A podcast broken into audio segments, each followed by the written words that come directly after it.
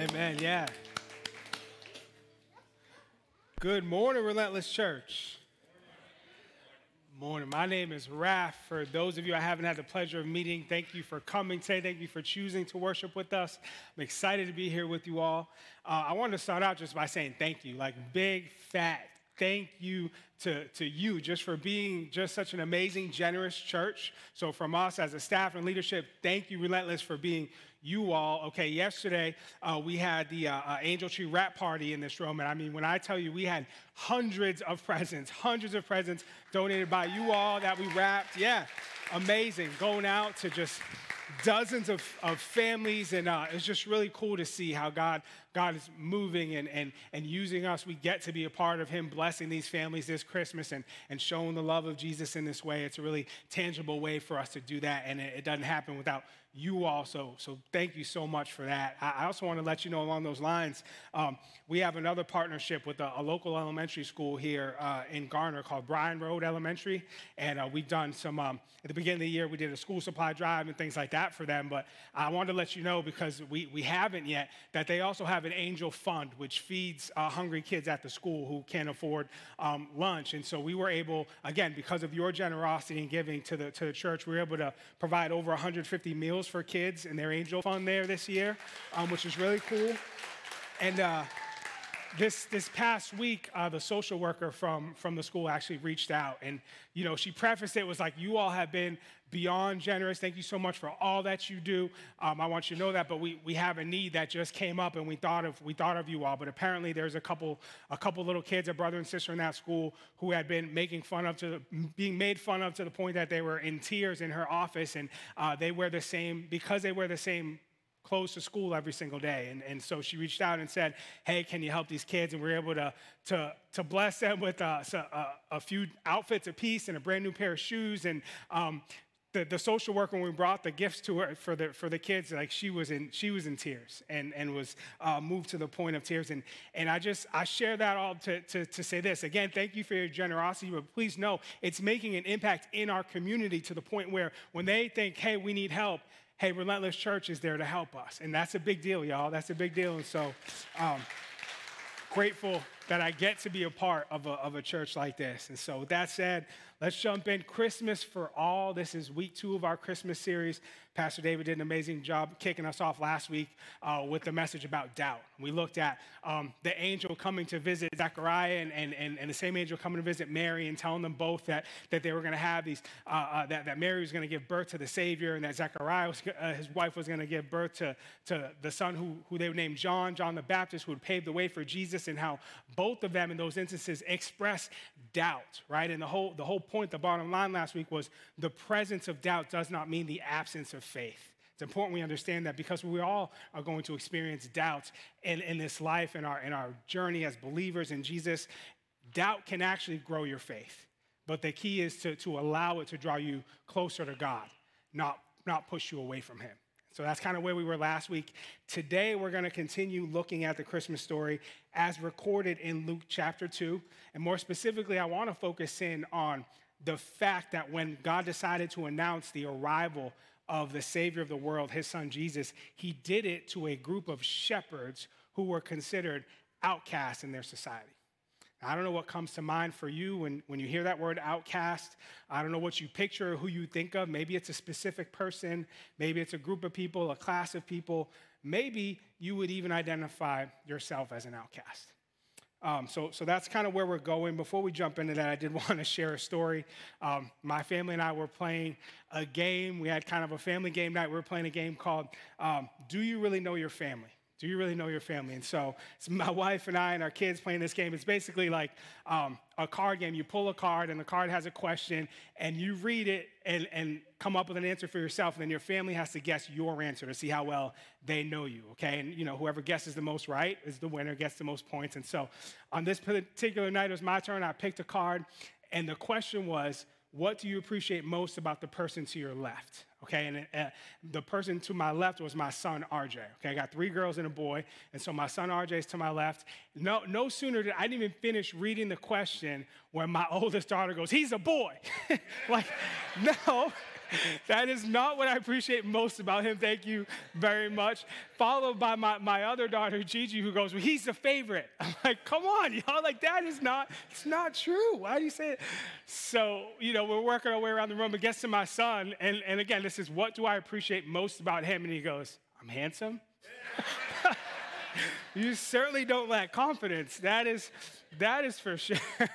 um, but the truth is, man, this kid, the reason his daughters, uh, my daughters answered that way is because honestly, this kid, he does live a pretty charmed life. Like he walks around like he's like the little prince. So I call him sometimes. Like he called me the other day. I'll just give you a quick example. My, my wife was bringing him home from basketball practice. They were like on the way home and he had her call me and I can hear it's on like speaker in the car because he wanted me to know he was almost home and he wanted his food on his plate like ready when he came in. I was like, you think you are? You kidding me right now? Little prince, right? I give him, I give him a hard time. You know, the truth is, though, recently here, he's been going through a difficult time. He's been going through a difficult season, really the past month or so. We've noticed some changes in him, you know, just some behavioral things, just acting out in ways he never had before. Oh, I should have said this, but my answer to that question, by the way, in the game was he's so he's sweet. That's it. Like he's always been the sweetest kid, just cares about others and looking out for the people and all that. So that was the thing, is the thing I admire most about him. But but more recently here, he hadn't been as sweet. Okay, he's been fighting with his sisters more than usual, just talking back and just doing things that seem out of character from him to the point where my wife and I, what has happened? What's going on with our, our sweet little boy, you know? And, and, and finally, it, it, came to a head after he had a couple of consequences and he's in his room and we've had multiple conversations with him. And finally, I sit down to talk to him, trying to get to the bottom of what's going on. And we're kind of getting ready to do his prayers that evening. And, and, and finally, he opens up and I'm like, buddy, what, what is the deal, man? What's going on with you? And, and He's got tears in his eyes and looks up and he just says, Dad, I've just been feeling really left out lately. Like, what do you what do you mean? You know, tell me more. What do you mean you're feeling left out? And he goes into this whole thing at school. He had these couple of friends, these buddies in his class who he's really tight with. They would play every day at recess. Well, now there's a new kid in class, and his friends are playing with that kid, and they're not playing with him anymore, and he's feeling left out. And then add to that, he was playing soccer on the uh, at recess, and, and, and apparently got pushed and fell and skinned his knee and was crying, and all the kids saw it, and he's embarrassed, and he's on his feelings about that. And then add to the fact that he used to be the baby. Again, we call him Little Prince. We got a little princess now. She's about one and a half. My daughter Nina, she gets all the attention now. She's the baby, and he's just his older sisters don't play with him. He's feeling some kind of way, right? And, and, and it's, it's to the point where now he's, he's acting out as a result. Now, here's a kid, again, who, who his sisters call the favorite child, who, who I, I, I, I've just said, right? He's, he's, he's the little prince, right? And, and, and from our perspective, from everyone on the outside looking in, he really does live a charmed life. But in his own mind and in his own little heart, he feels like an outcast. And while I may not necessarily agree with his assessment or see things exactly the same as he does, it doesn't change the fact that that's how he really feels. That's how he really feels. And the truth is, we've all felt that way at one point or another, haven't we? Like we've all, just like we talked about last week, we've all had doubts. We're all skeptics. We are all lost, or at least we have been at one point or another. And most of us know what it feels like to be the outcast. And I think that's why God all throughout Scripture is so intentional about demonstrating his love for the outcast. I think that's why Jesus, in his life and in his ministry, went to such great lengths to, to, to make sure that we knew he came for the outcasts. For the, for the lepers and the, the tax collectors and the, and the drunkards and the prostitutes. That's why he was always spending time with them to the point where he got the label friend of sinners and he picked it up and put it on like a badge of honor. It's why he, he was always reaching out to the poor and the marginalized and, and trying to meet their needs. That's why in a society that, that casts children aside, he said, No, no, let the little children come to me. And he said, Y'all would do better to be more like them. In a culture that, that said women had no place, he elevated them. This is who Jesus is. This is who God is. This is the heart of God. He loves the long shot. He came for the outcasts. And so it's not an accident that on the, the day of Jesus' birth, the message of his arrival was announced not at the palace to the king, not even in the, in the temple to the, to the chief priests or the religious leaders, but in a field to a group of lowly shepherds. So that's where we're going today. Uh, before we do, I just I want to give you the context for what's going on in Luke chapter 2 uh, when, when Jesus comes into the world. Okay, I think it's important we understand what, what we're looking at there. So, starting in Luke chapter 2, verse 1. In those days, Caesar Augustus issued a decree that a census should be taken of the entire Roman world. This was the first census that took place while Quirinius was governor of Syria. So, right here in the, from the beginning, okay, Luke is anchoring his gospel in history okay, by tying his account to known, verifiable historical figures. It's Luke's way of, of telling us that, that, that what he has recorded are real events, that this really happened. Okay, and so he talks about Caesar Augustus. If you're not familiar with who he is, uh, he was born Octavian, okay, and he was the nephew of the great Julius Caesar. Okay, Julius Caesar didn't have a son, and so he, he kind of adopted Octavian as his son. He named him his heir. And so when Julius Caesar died, there was a, um, a civil war in the Roman Empire. There was basically these factions that were fighting for control of, of, of, the greatest empire in the world, okay? And so this, this civil war went on for about 20 years, okay? And it was Octavian, again, Julius Caesar's nephew, and he was going against uh, Mark Antony, who was one of uh, Julius Caesar's like best, highest generals, and he had teamed up with Queen uh, Cleopatra, the Queen of Egypt. Okay, so lots of money and resources and armies from Egypt at his disposal. Again, these, these battles, this war goes on for decades, and then finally Octavian wins. He wins out, he becomes the emperor of Rome, and he gives himself the title Caesar Augustus. Okay, and that title was to elevate him above any average man. It was to put him up in the realm of, of, of gods. He was known as a savior, as the savior to the Romans. Okay? And so for decades, the Roman world, the known civilized world at the time, was wrecked by war, destruction, brutality, immorality. And this tells us something important about the world that Jesus was born into. It was a world that was hungry for a savior desperate for a savior. And, and for many of them, again, they looked to Caesar Augustus as the, the political savior. He was the political savior at that time. Again, because he brought with him um, money and riches from Egypt after winning, winning the war, he, he was able to pay the soldiers and stabilize the Roman economy. He expanded the empire more than anyone else. He brought in a reign of peace. And so for many, they looked at him and they called him savior. But for God's people, the Jews, they knew better. They knew they were still waiting for the Messiah for the real Savior to come. That's the context of Jesus coming into the world. Verse 3 And everyone went to their own town to register. So Joseph also went up from the town of Nazareth in Galilee to Judea, to Bethlehem, the town of David, because he belonged to the house and line of David. He went there to register with Mary, who was pledged to be married to him and was expecting a child. Okay, and so so uh, Caesar Augustus, as a great, you know, politically astute, he was very um, brilliant as far as administration goes. So he establishes the census as a way to be able to tax everyone. He's like, I want to know who every single person is in the empire so that I can tax them, so we can keep the money going and we keep the wheels turning on this machine as we expand, right? And so he also was known to have. Um, he was sympathetic to the nationalistic feelings of his subjects. And so he knew, as big as the Roman Empire was, there were people from different cultures and backgrounds and places and traditions. And so one of the things he did was when he established his census, he said, I want everyone to go back to their hometown, to their, their, their town of family origin in order to be counted for the census. And in doing this, um, he kind of softened the blow a little bit. Like, yes, you have to travel. Yes, you got to pay taxes. But at the very least, they get to go home. Maybe they'll see some family, time with relatives that they had not seen in a long time. Okay, and so that's kind of what's going on here with the census. Now, Mary and, and Joseph got to make their way from Nazareth to Bethlehem. It's about a 70 mile journey. Okay, um, so you see here on the one hand, the power of the Roman emperor, Caesar Augustus, who at literally at, at his command, at the sound of his voice, the entire world moves, like literally jumps into action. Okay, that's that's that's power, right? On the other hand, I'm reminded of Jesus' own words in, in John chapter 19 uh, when, when he's confronted by the governor, Pontius Pilate. And, and, and here's what he tells him Then Pilate said to him, Are you not speaking to me? Do you not know that I have power to crucify you and power to release you? Jesus answered, You could have no power at all against me unless it had been given to you from above.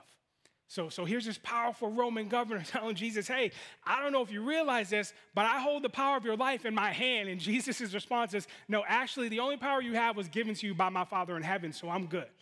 I'm good. Right? And that, that, that's the same principle that applies here to Caesar Augustus. Whatever power he has, yes, he's the most powerful man in the known world, but whatever power he has is given power. Make no mistake, God is still in control. And God had promised that the Messiah would be born in Bethlehem okay, prophesied through scripture in the Old Testament, and that promise would be fulfilled. So, so how does one get a young pregnant couple from Nazareth down to Bethlehem when they might not be inclined to travel? Wouldn't it be just like God to work through the political savior of the world in order to use him as a pawn in his grand scheme, his grand plan to deliver the real savior of the world? Verse 6. While they were there, the first time came for the, excuse me, while they were there, the time came for the baby to be born. And she gave birth to her firstborn, a son. She wrapped him in cloths and placed him in a manger because there was no guest room available for them. So Joseph and Mary make their way to Bethlehem, and, and because it was such a small town, and again, so many people were traveling uh, for the census, there were, everyone had their families in town, there's nowhere for them to stay. So, so literally, they have, to, they have to sleep outside, okay, with the animals. And that's where she gives birth to Jesus. And so Luke is painting this very vivid picture of the world Jesus is born into, and it's a picture of intentional contrast. Okay, I want you to, I want you to see that clearly. Okay, on the, on the, on the one hand, you, you have um, Caesar Augustus, the, the political savior that the world thinks they want. And then on the, on the other hand, you have, you have the savior that we really need, the only real savior, Jesus Christ. Okay? And, and one has all the money, all the political power, all the prestige, the armies at, at his beck and call. Okay? Um, pretty much everything the world has to offer, he's got it at the palm, in the palm of his hands. The other could not have been born into more humble circumstances, right? Literally found lying in a manger, which is a feeding trough for animals. Okay, as I was studying this, I came across uh, this quote in a, in a Bible commentary. He said, God allowed Caesar Augustus to rise to unheard of human power for many reasons. In some ways, he was like a Roman John the Baptist, unknowingly preparing the way for Jesus. But at the end of the story, what is important is Jesus. Who does the world know more today, Jesus or Caesar Augustus? Who has a more lasting legacy? I think what Luke is trying to communicate to us here is Jesus didn't come to be another king in our world. Okay, don't, don't, don't make no mistake. He came to usher us into his kingdom. He came to bring a whole different kind of kingdom. In fact, Jesus, in his own words, said in John 18, My kingdom is not of this world. Right? The kingdom of God is, is, is in many ways contradictory to the kingdoms of the world. Right? He does things that's almost upside down. Right? So, so in the kingdom of God, the last shall be first and the first shall be last. Remember? The, the proud are opposed and the humble are lifted up. In God's, in God's kingdom, radical generosity is not the exception, but the norm. In the, in the kingdom of God, there are no outcasts because they've been brought back into the family of God. Luke is setting the expectation here. The king has come. The king is here, in fact, and his kingdom does not, nor will it look like or operate like the kingdoms of the world do. And that's a good thing. It's a good thing. Now, enter the shepherds, verse 8. And there were shepherds living out in the fields nearby keeping watch over their flocks at night. So again, shepherds in those days were considered outcasts, okay, both religiously and socially, because they lived in the fields with their animals and they kind of traveled like nomads uh, along the countryside. They were not able to keep up with all the Jewish laws and regulations and ritual cleansings, and so they weren't allowed to, to, to worship in the temple. They weren't even allowed in the temple. Okay, not only that, but many, many of them were, were considered. Um, uh, untrustworthy. They were known to be thieves, maybe helping themselves to things along the way as they as they traveled along the countryside. Um, and as such, they were uh, a Jewish tradition was they, they were not allowed to give testimony in court. Okay, so again, these are social religious outcasts. Now, these specific shepherds in Bethlehem, okay, Bethlehem shepherds were known to care for the temple flock meaning that they looked after and cared for the, the sheep that belonged to the temple where everyone, where everyone worshiped, okay? Meaning they were looking after the sacrificial lambs of the temple.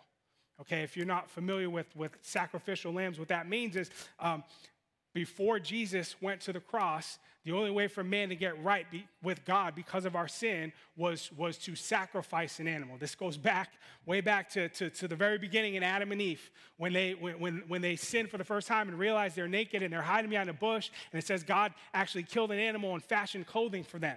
And, and blood was spilled for the first time there to cover up our sin. And from then on, that would be the tradition.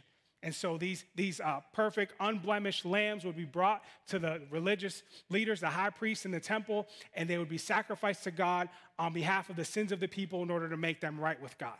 Okay? So these shepherds are looking after, most likely, those lambs. Could it be that God chose to announce the good news of Jesus' birth to these outcast shepherds, possibly those caring for the sacrificial lambs of the temple, as a foreshadowing of the gospel? And Jesus' ultimate sacrifice as the Lamb of God on the cross for the sins of the world. There's so much going on here that I think Luke is trying to communicate to us. Verse 9 An angel of the Lord appeared to them, and the glory of the Lord shone around them, and they were terrified. That phrase, the glory of the Lord shone around them, it refers to God's glorious presence. It is the same phrase that the Apostle Paul used uh, when he was giving his testimony uh, uh, when, when he came face to face with Jesus on the, on the road to the Damascus. And a blinding light shined him and knocked him off his horse. And it was the glory of the Lord that shone around him. It was the presence of God right there with him. This is the same phrase that Luke uses here. So, interrupting this quiet, dark night, Luke says, was the shining presence of an angel, and the glory of the Lord, God's presence, surrounded them. And apparently they were, they were scared. They were afraid, which I think is a normal human react, reaction. Verse 10 But the angel said to them, Do not be afraid. I bring you good news that will cause great joy for all the people. Today, in the town of David, a Savior has been born to you. He is the Messiah, the Lord. So the angel says, Don't be afraid. Don't be afraid. I bring good news, great joy for all the people. Okay, for all the people. That good news is that a Savior has been born to you.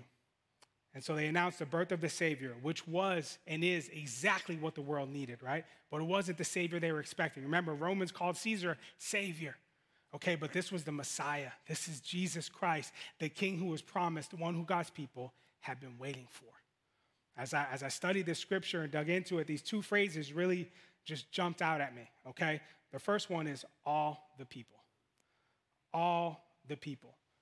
Now, I'm gonna pause here for a second. This is, I wanna go too into this because um, I don't wanna step on Pastor David's message for next week. So I'm just gonna tease this out, right? But all the, all the people, right? God is, uh, he, he's referring here to a promise that God made to Abraham way back in Genesis. All nations, right?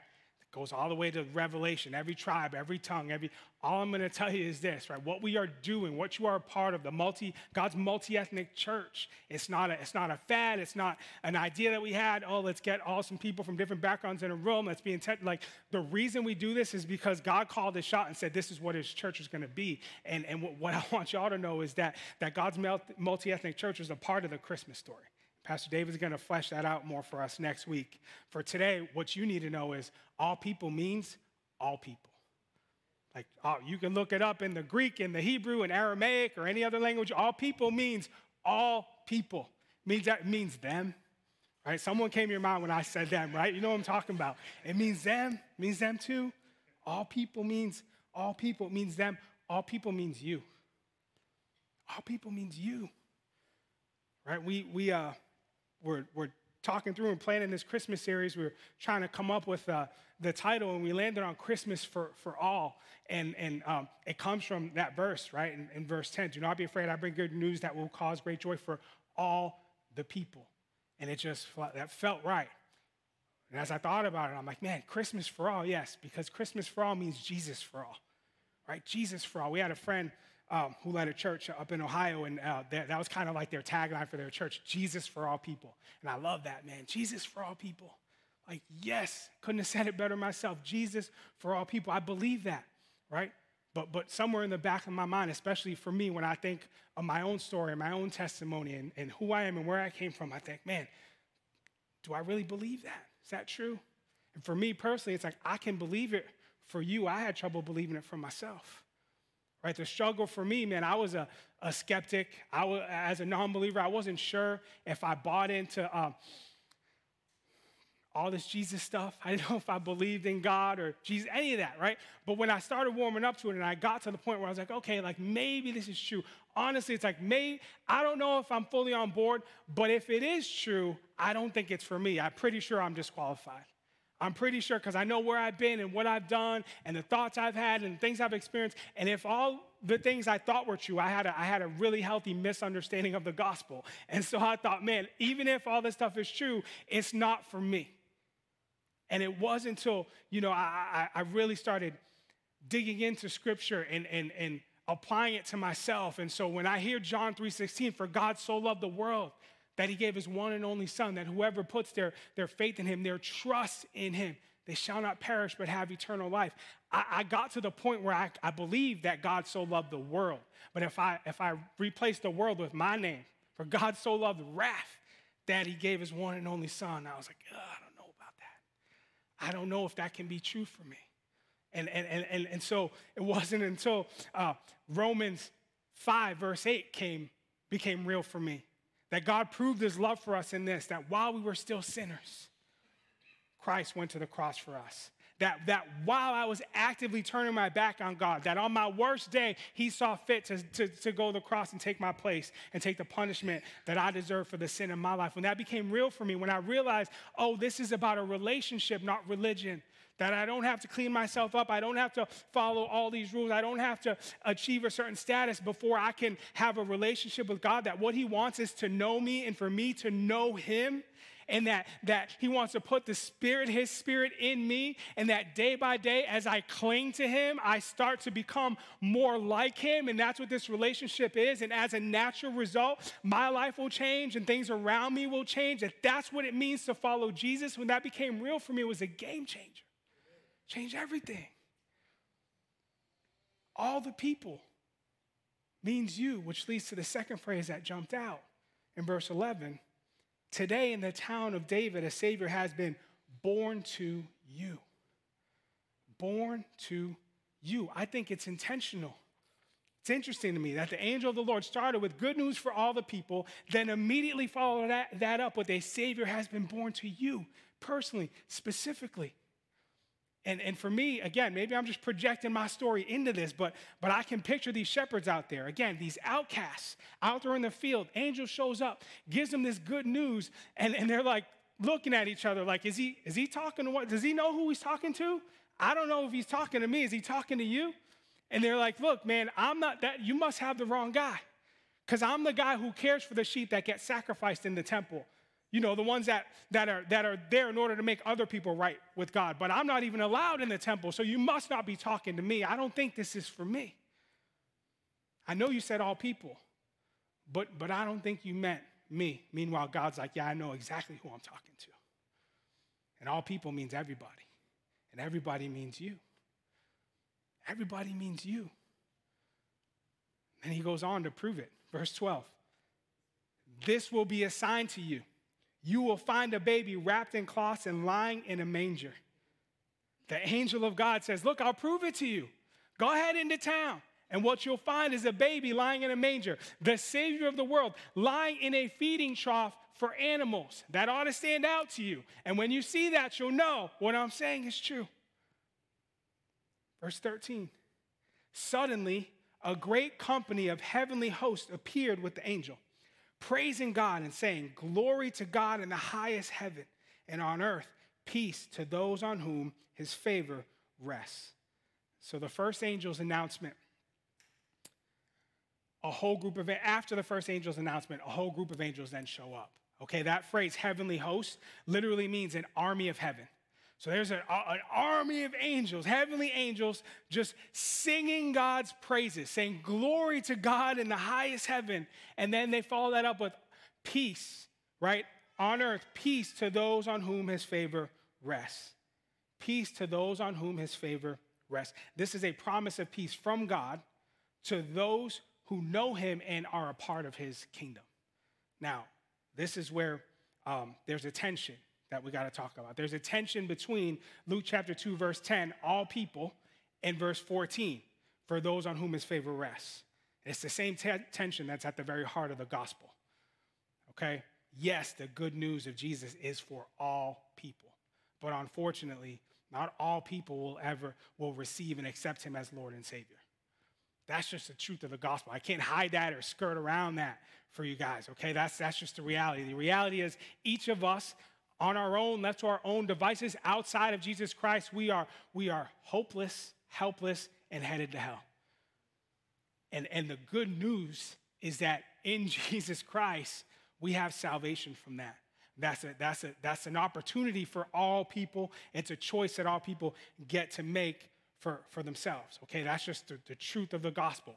The good news means the other side of that is the bad news, right? So, what I want you to know today, though, is it's not about because I've heard gospel presentations. I've been a part of gospel presentations where it's, it's presented like, man, we want it. We just, it's about getting to heaven and avoiding hell. And those things are, are, are true. They're in, they're, it's part of the gospel. It's not the whole thing. I want to make sure what we understand today is that it's not just about getting into heaven one day, but it's about living in freedom here and now, today. It's about having access to the kingdom of God here and now, on earth as it is in heaven, like Jesus said. That we have access to that today. It's the life that God, that God, that you were meant for, that He's promising us. And so God says to those that put their trust in Him, He offers the peace that we so desperately need talking about an inner peace, right? A peace that, that doesn't make sense to the world, a peace that, that transcends any and every circumstance, a peace that, that only God can give. Says, I make this available to you. It's a promise for those who, who put their trust in me. As I think about uh, my, my, son and his the season of feeling like an outcast, right? And, and, and I really didn't have much for him, right? Other than like, man, this is gonna happen in life, right? Like, you're gonna, unfortunately, sometimes your friends are gonna let you down. Sometimes the world is gonna knock you down. Sometimes mommy and daddy are gonna mess up and we might let you down. I'm just gonna be honest with you. But I was able to point him to Jesus and say, There's one person who will never, ever, ever fail you, who will never, ever, ever let you down that, that Jesus comes and if you step into a relationship with him, he offers you a peace. He offers you a relationship to the point that you will never, you don't ever have to feel like an outcast again because you have him with you and in you and he's for you. And so, so, so it turned into this beautiful conversation I got to point him to that wasn't like, hey, you get to go to heaven one day. It's like, no, you have access to the living God in you that will help you transcend any circumstance. It doesn't mean you're not going to have these hard times, but it means you have hope in the midst of them. And if he holds on to that, man, he's going to be okay. God wants, I think he wants that for all of us. That's the good news. so, so how do the shepherds respond to this good news? Verse 15. When the angels had left them and gone into heaven, the shepherds said to one another, Let's go to Bethlehem and see this thing that has happened, which the Lord has told us about. So they hurried off and found Mary and Joseph and the baby who was lying in the manger. So, how they respond? Let's go. Let's go right? Let's go. I love their, I love their enthusiasm. I love that they, they didn't waste any time, that they had this genuine sense of urgency. God said it, let's go. Let's go see. Let's go do it, right? I want to see it. I want to see it. And that's what they did. And what did they find? They found the scene exactly how the angel said it.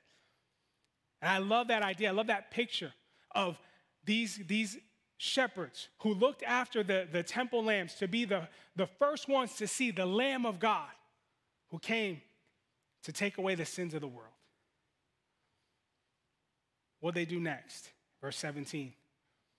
When they had seen him, they spread the word concerning what had been told them about this child. And all who heard it were amazed at what the shepherds said to them. They told everybody. They told they spread the word. They spread the word. I told first service, I've been all week, I've been like listening to like um, uh, go tell it on the mountain And I, like a sign of a good song is when it has multiple different versions and they're all good. You know what I mean? So there's like the rock one, like, you know, more like bluegrassy. And then there's like the gospel Maverick City version. And I love that one because he's like, tell it, tell your mama, tell your sister, tell your friend. Like, I'm like, tell them, tell them, tell everybody, right? That is the only natural response if you truly believe that, that, that God put on flesh and came into the world to give you hope and to save us and that we have a future and a problem. Like, tell somebody. Tell somebody. That's what we do. Let's go. See it for yourself. Get the confirmation you need. Then go tell everybody you can. That's what they did. And Luke says that good news delivered by the shepherds amazed all who heard it. Man, I imagine, even those that didn't understand it, didn't quite get it, right? They knew something significant had happened. They were amazed. They were amazed. And he, as he wraps up, Luke tells us in verse 19, but Mary treasured up all these things and pondered them in her heart. Luke tells us Mary thought about these events again and again, right? And, and, and meditated over them in her heart, which, which makes sense with all that she had experienced and was a part of. Okay, Luke's source for these early years of Jesus' life seems to, seems to have been Mary her, herself. Most scholars believe while Paul was in prison in Caesarea for two years that, that uh, Luke made his way down to visit Mary and spent some time with her, and that's how he got all of this. He kind of downloaded all this information to put in the first, uh, as far as Jesus' early life goes, the first two chapters of his account. So, verse 20 the shepherds returned, glorifying and praising God for all the things that they had heard and seen, which were just as they had been told. So, so again, first, these shepherds respond in faith. Let's go. Let's go see it for ourselves. Then they told everybody. They spread the word. And then says they returned, okay, glorifying and praising God. They praise God. Now they return. Return to what? Did they go back to the field with the sheep? Maybe. I don't know. Did they I ain't going back there. Did they go home, find their wives, tell their kids? Like, I know, I wish I knew. I wish we had the rest of the story. 30 years later, when Jesus starts his ministry, were they in the crowd? Were they, were they following him? Were they were their kids? Like, I don't know, right? It's fun to think about. Here's what we know. Here's the only information God gives us. They returned to whatever they went, right? Wherever they returned to, whatever they returned, they returned praising and glorifying God. They returned praising and glorifying God, right? That's the response. That's the response. I don't know what that looks like for you, right? Tomorrow we're all going to return somewhere. We're going to return to work, to school, to class, to our teams, to, to, to, to taking care of the kids, to whatever it is life has waiting for us. We will return. Will you return praising and glorifying God for his goodness? That's the response. The Christmas story is the story of the gospel, it's the incredible news of our rescue and adoption by God through Jesus. And it really is good news for all the people. For all the people. Christmas for all means Jesus for all. All people means everybody. Everybody means you. The only question is how will you respond to that good news? If, you, if, if, if, you're someone who has never made the decision to put your faith in Jesus, if you're, if you're still curious about that, if you don't have a relationship with him, man, your response might be to, hey, investigate it. Let's just, let's go see. Let's go see. Test God in this. I would love to have a conversation with you about that. I would love to help walk you through that if, if, if that's where you are right now. If you've been following Jesus for a while, if you, if, if, if maybe um, you'd say i got a relationship with jesus but i just this story's become old to me or i just i haven't responded well. Wherever you fall on that spectrum it demands a response. If we believe the good news is really good if we believe that it happened that jesus put on flesh came into the world and offers us a relationship with him hope peace a future if that stuff is real we got to respond. Tell somebody. Praise him. Return just go to work praising and glorifying god. That's a response that's acceptable. I promise you. God will bless that. But it's up to you to figure out what that looks like. How will you respond to the news? Let's pray. Jesus, thank you, Lord, for this day. We thank you for your word, God. We thank you for sending your son, Lord, to not just to come and take our place and, and, and to save us, God, but also that He came and lived a perfect life and identified with us, that He knows what we go through, what we experience, what we, what we feel like, that it's not lost on Him, that, that He is a personal, that you are a personal God, and that you love us each personally. Thank you that all people means all people. That means everybody, God. Give us your heart for all people, give us your love for all people. God, help us, embolden us, encourage us God, as we leave here this week to, to step into whatever response you're, you're leading us to, Father, but we just don't want to stay the same. We love you. We praise you in Jesus' name. Amen. You have a great week. Come back next Sunday.